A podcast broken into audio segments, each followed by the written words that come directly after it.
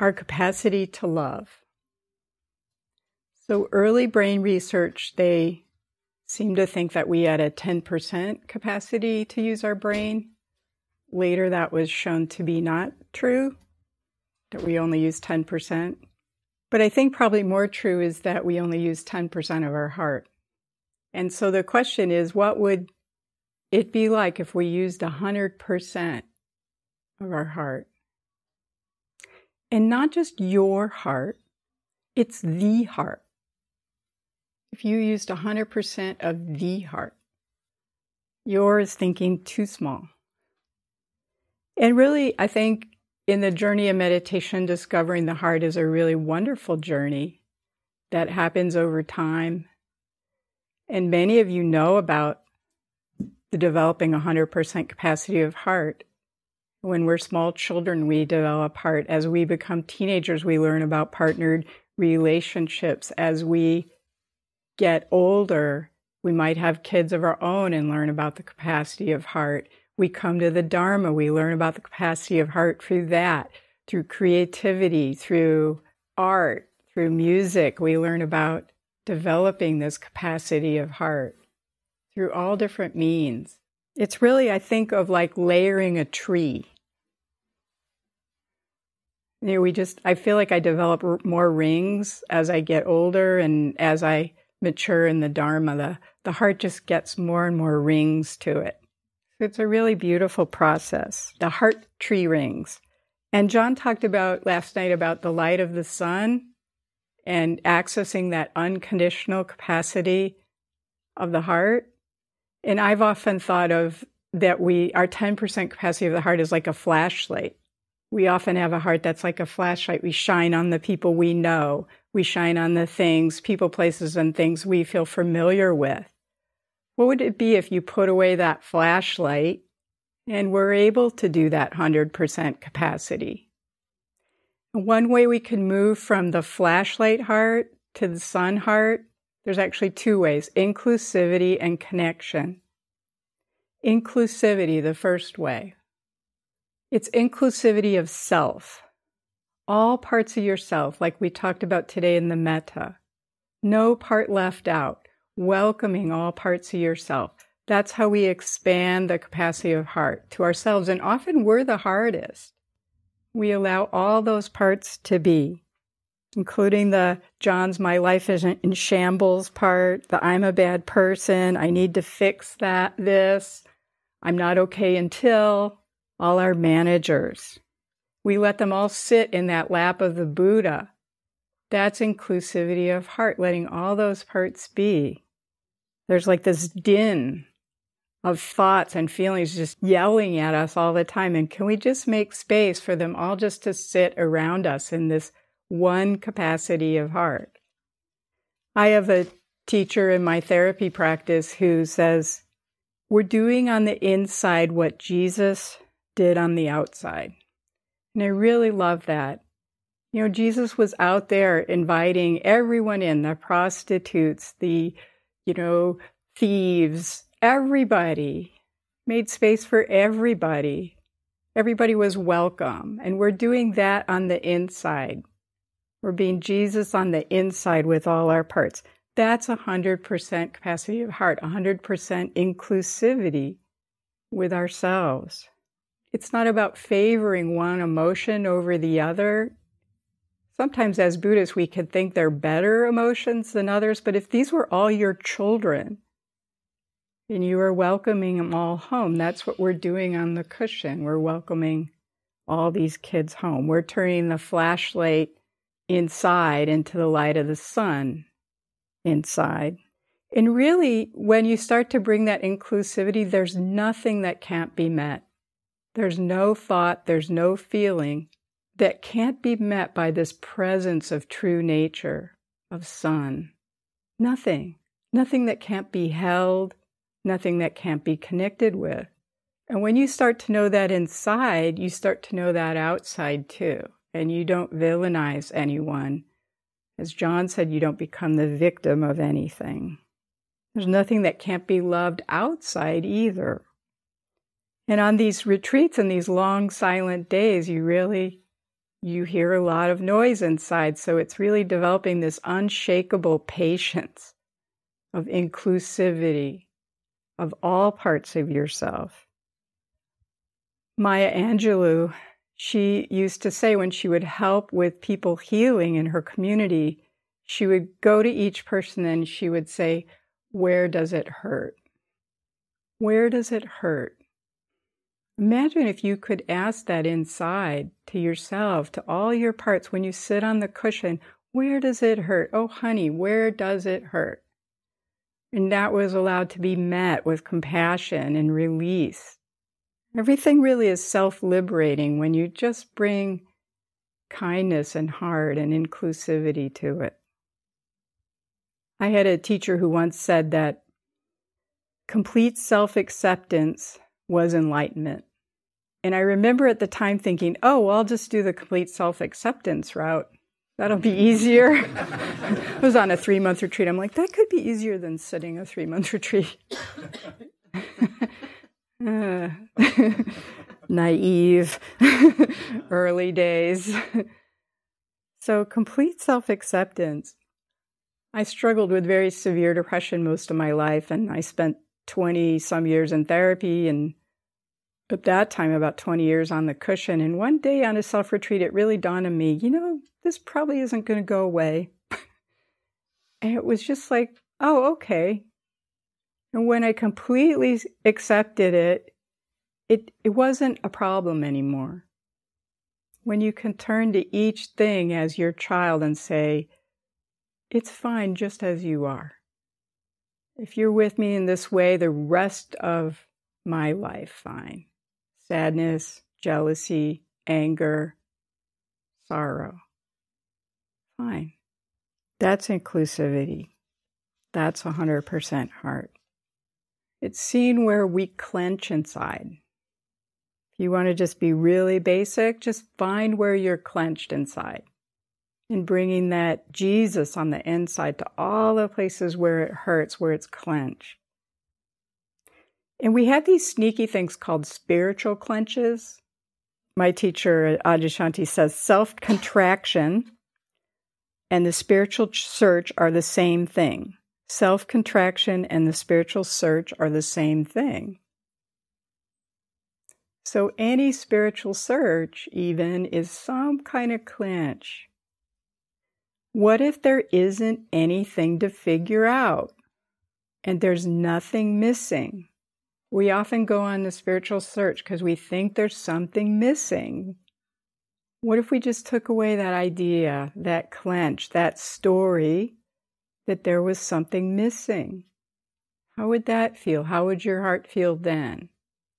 Just notice that. Huge amount of clench or closure of the heart is that I'll be ready when, in order, whenever this gets taken care of. It's that sense of inadequacy. What if you were okay now? That's 100% heart. When we grow up in families with trauma or difficulty, we often create a culture inside of overwhelm, of waiting, of that safety that never quite comes. Of that resting place where we can open our heart that never quite comes. We never get that place. You probably noticed that as a kid. You probably notice it as an adult. So it's really important in this spiritual journey to take a moment and see that you've arrived. To see that that time is now. You can unclench. You can have some more of that open-heartedness now. It is safe. It is safe in this 5-day retreat. It's safe right in this moment. Nothing's missing. There isn't something more you need to figure out or get to be safe. That's the lie our families told us. That's the lie of trauma. But as an adult, just start to relax into that possibility of opening the heart more. Sort of a koan. What if everything is the thing you've been seeking? Then you don't have to be missing anything ever. Everything is what we've been looking for. This is it. This This is it. Right here. And then the heart can just relax if you wanted to. Sometimes I use the inquiry question of, what if this was Buddha nature? What if this was Buddha nature? And this, that person smoking over there was Buddha nature, right? The second piece of chocolate cake was Buddha nature. Falling asleep on the cushion was Buddha nature. What if this was Buddha nature? Person revving their car on the highway. This was Buddha nature. You never know where your teacher will be today. You never know. That's inclusivity. As I said earlier in the metta, does Mother Nature leave anything out? Even our own insanity, human insanity, Mother Nature does not leave that out. She allows us to be, or so it seems. So we could learn from Mother Nature about this 100% inclusivity, couldn't we? The oak tree doesn't judge itself for not being bigger than the other oak tree. A flower doesn't say, what about that one? That one opened and you didn't. Now, nothing in nature judges itself. Dogs don't say, well, why aren't I more like a cat? So inclusivity, open-heartedness is our ability to sit with our pain and sit with our differences and not leave anything out. I like the phrase in the Jewish culture of sit shiva. When someone dies, you sit with the pain for a year. You listen, you laugh, you cry. You just sit with the uncomfortableness. And a wise heart learns to not be anxious with suffering. That's what we're developing here as meditators, the ability to have the strength of heart not to be anxious with suffering, not to collapse when things don't go right. That's inclusivity. That's 100% heart. It's that ability to be with the 10,000 joys and the 10,000 sorrows with unshakable heart. Dogen says, to know yourself is to forget yourself. And to forget yourself is to be enlightened by the 10,000 things. So we come here to know ourselves so we can forget ourselves so we can be part of all of this again. My goddaughter has two twins under the age of 1, and they just are part of all this. They don't really know themselves, and they haven't forgotten themselves yet. They're just in the flow of things. So increasing our capacity of the one heart is increasing inclusivity. And the second thing, as John touched on the other day, is increasing connection. We really think that we understand connection. It's so deep. It is just so deep. I could cry talking about it. And I don't understand it. I don't think I ever will. It's like a wormhole that goes into the unknown, other dimensions, the infinite. And why we come on retreat is it makes our heart more available. It makes all of us more available. And when we're more available, because we don't have that din of thoughts confusing us, we can be more connected. More availability is more connection. So sometimes you look at what impedes connection, what decreases our availability. The psychological self, it's not a problem, but it does create a distraction from what's true connection. The psychological self is a process, not a thing. And what we're doing in this practice is eventually there's a moment where the psychological self will fall away. And you'll see that there's nothing there, that it was like characters on a movie screen. And then it comes right back in. It's great like that. Comes right back in. But you know the psychological self is a process, not a thing. And that allows a whole nother level of connection with life, because you're not meeting things just through that illusion of me. So that psychological self as a process falls away, then it starts back up. But you always will know that there's these gaps in things. There's a wormhole beyond the me and mine. A man from Maui who's a poet there, W.S. Merwin, he said, "I'm retiring from the department of me." So what impedes connection is also separation, or I should say the illusion of separation. And separation is a presumption. Separation is a false presumption. And you may or may not believe me, but it's a presumption.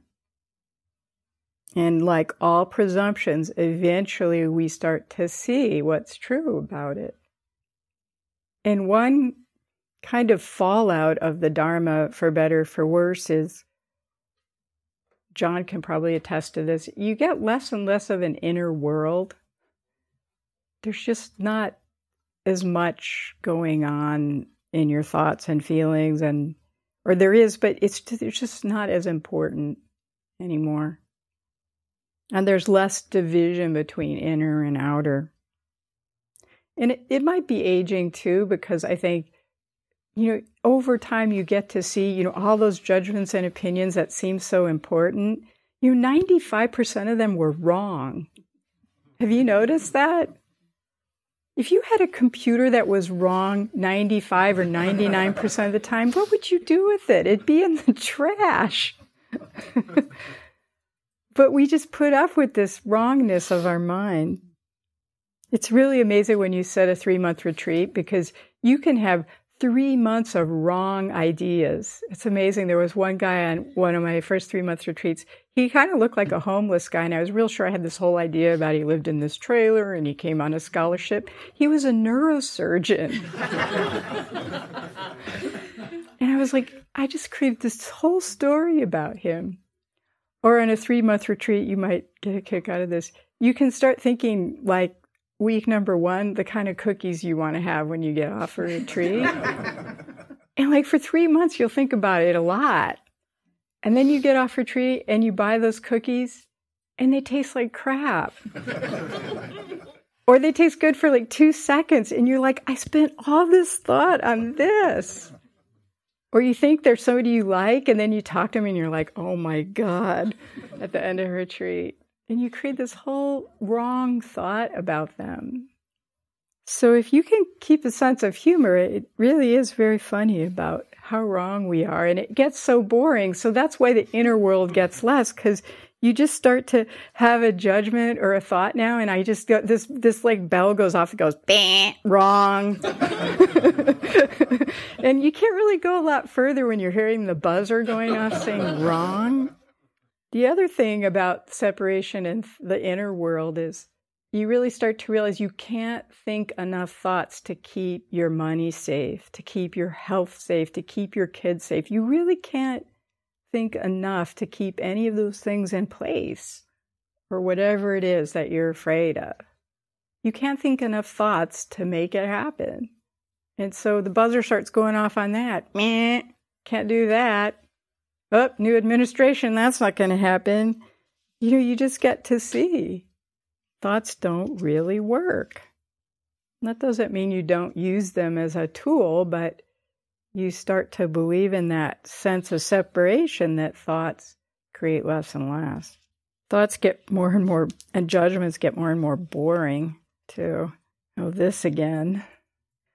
So back to connection and opening the heart. And that 100% of the one heart. Connection is really a secret weapon if you use it. So as your thoughts can't keep you safe, what can keep you safe is the ability to say inside or outside, yes, there's pain, yes, there's uncertainty, yes, there's unpredictability, and I'll be here with you through it, whatever it takes. That's our secret weapon. And often as kids, nobody said that to us. Nobody said, hey, kid, you're in pain. I can't fix it. I can't figure it out, but I'll hold your hand and I'll be here with you through it, and we'll do this together. One of my friends is about to have a baby, and she's been quite worried about the state of the world. And we talked about this, you know, that anxiety. And I said, you know, the best gift you can give your daughter is this ability just to say, gosh, I don't know, but I'll be here. I'll be here with you through that. And being able to say that inside to all our parts when we're struggling and in difficulty, I'll be here with you through it. That's healing. That's opening the heart inside and outside. I can't fix it, but I'll walk this path with you. Ram Dass says, we're all just walking each other home. And many of us had no one to hold our hand and walk us through the valley of death, the shadows. But you can do that now, and we can all do that together as a Sangha. That's connection. That's that one heart. Don't underestimate the value of connection. One of my friends was in a moped accident on Maui, and it was a very severe accident. And just the night before, she had been listening to Peter Levine, who's a somatic therapist, talk about how when he had been in an accident, he had just found one person, a stranger, to make eye contact with him and hold his hand, and that stopped him from having any post-traumatic stress syndrome. Zero. Because of that connection, that secret weapon of connection, that emergency repair kit of connection. So she had happened to hear that, and then that next day she was in this horrific accident, and there was no one. But as she's in the ambulance, and this young 20-year-old EMT guy is just like trying to figure out what to do, and afraid and horrified, she goes, please just look me in the eye and hold my hand. So he stopped what he was doing. He held her hand, he looked her in the eye, and tears started streaming down his face. Because no one had ever asked him to do that before. And he felt it, and she felt it, and she had no post-traumatic stress from that accident. Powerful connection. Powerful. Another way to build connection is to understand that life is like a wave. Your heart is a wave. Particles are all waves. Emotion is E plus motion, energy in motion. Life functions like a wave. So you have this tension, this energy, then a gap, then tension, then a gap. And in Hawaii, you know a lot about waves because you swim a lot, and waves are a part of your life, and life and death happens in the ocean with waves. And you learn with waves, like when there's a big swell, you have to find where the gaps are. You have to learn to rest. If you're swimming into shore and big waves come up, you have to learn, even when you get pulled back, to wait for the gap.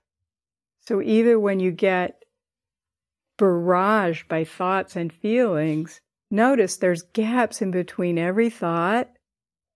And there's gaps in between every feeling, and you can rest there, and you can use those. Those are places of connectivity.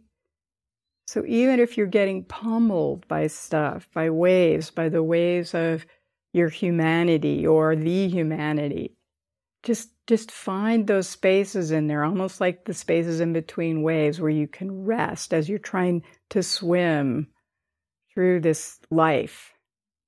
Find those spaces between thoughts and emotions and negative thinking that you can rest. It's like, my life is in shambles, then there's a gap. My life is really in shambles, then there's a gap. I'm a terrible person, there's a gap. No, but I'm really the worst person on the planet, there's a gap. There's gaps in there. Let yourself rest in whatever those spaces are and learn about those spaces. Sometimes when I really get hit with a lot of negative thoughts, and it still happens, I just try to step back and just feel the gaps. especially when the thoughts seem really believable. And another thing to do that really helps our connectivity, there's this second kind of wave in Hawaii that's called, it's cross wave. So you have the waves that are coming in, and then you get these waves that come on the side. And if you get caught in the middle, it's just utter chaos. It's like called like a washing machine where you almost can't get out. It's like this weird vortex. And as a swimmer, everybody generally gets caught in these once and you never do it again. It's very dangerous. And you don't, of course, try to get caught in there. But when you find yourself in one of these cross-wave washing machines, and this happens in the mind and heart, you just have to get completely still and find this, almost like this pillar of equanimity, and breathe. And in a way, you have to pray. And you just have to find something that moves you out of this cross pattern, because there is no movement and you're stuck. And it might be thoughts versus waves that are hitting you, or the chaos of the world, right? Coming at you from several sides. You almost have to go down and in, and then you go through. And I'm telling you this because there's a lot of chaotic times I know that some of us feel. And we really will have to find this, almost this pillar of equanimity and connection inside in order to deal with these cross waves so we can stay connected. That's how we stay in the one heart, even when everyone else is losing heart. When others are losing heart, how we can stay in it. And the last way to increase connection, that 100% of heart capacity, is just allowing the distance between subject, me, and object, you, or anything out there, to start to collapse. The distance between subject and object just starts to collapse through practice. And if that doesn't make sense to you, don't worry about it. It's just sort of naturally happening because you're showing up and you're being more available. So what happens is the inside becomes outside, and the outside starts to become inside. And there's this infinity symbol that the Hawaiian Lomi Lomis practice, it's called flying. And the outside becomes the inside, and the inside becomes the outside. And it's all this one connected thing, that wave motion.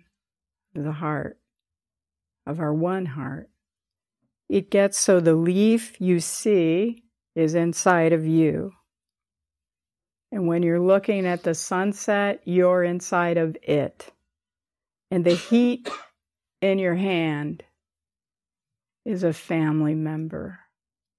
This light is a family member. And my Hawaiian teacher, she says, we are all made of magic.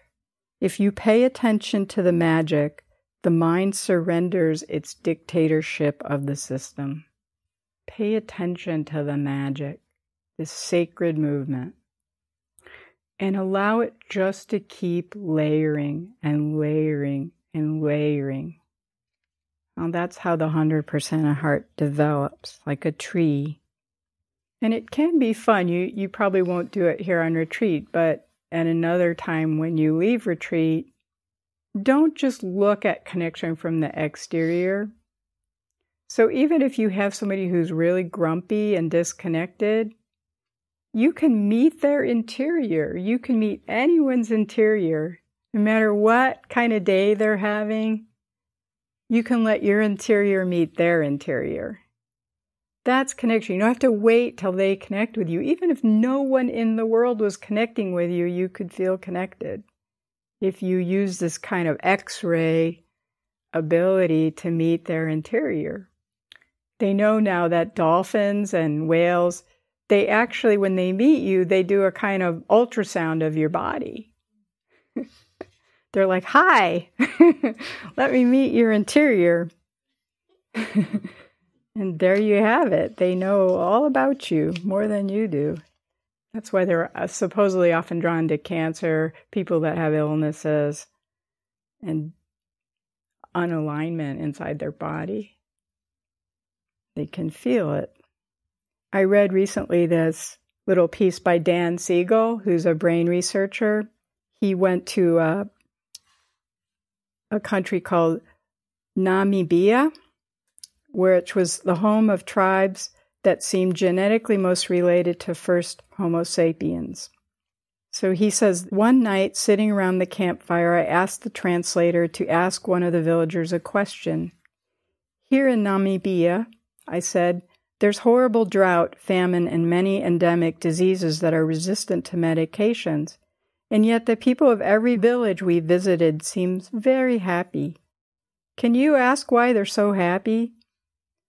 My translator posed the question to the villager, who said something I'll never forget. He said, we're happy because we belong. We belong to each other in our community, and we belong to the earth. Then the villager asked the translator a question for me. Where do you live? Do you belong?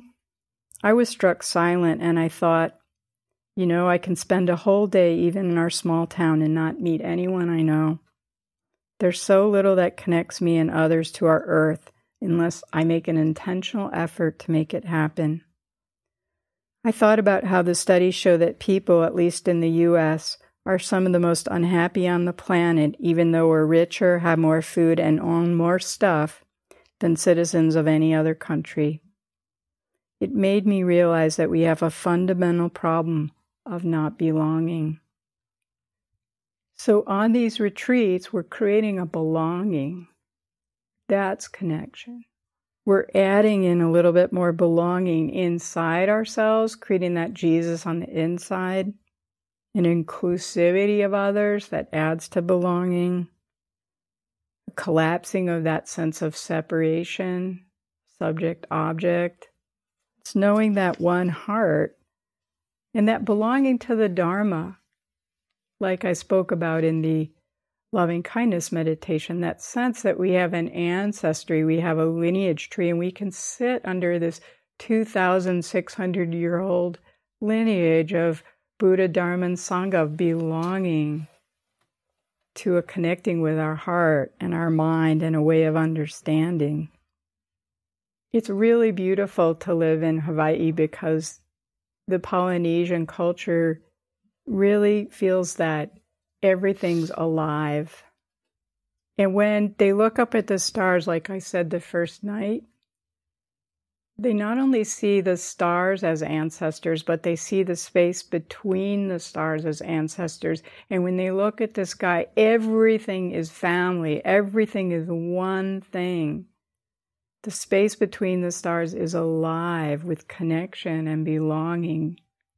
The whole night sky is family. And they are the night sky as well. The inner and the outer become one.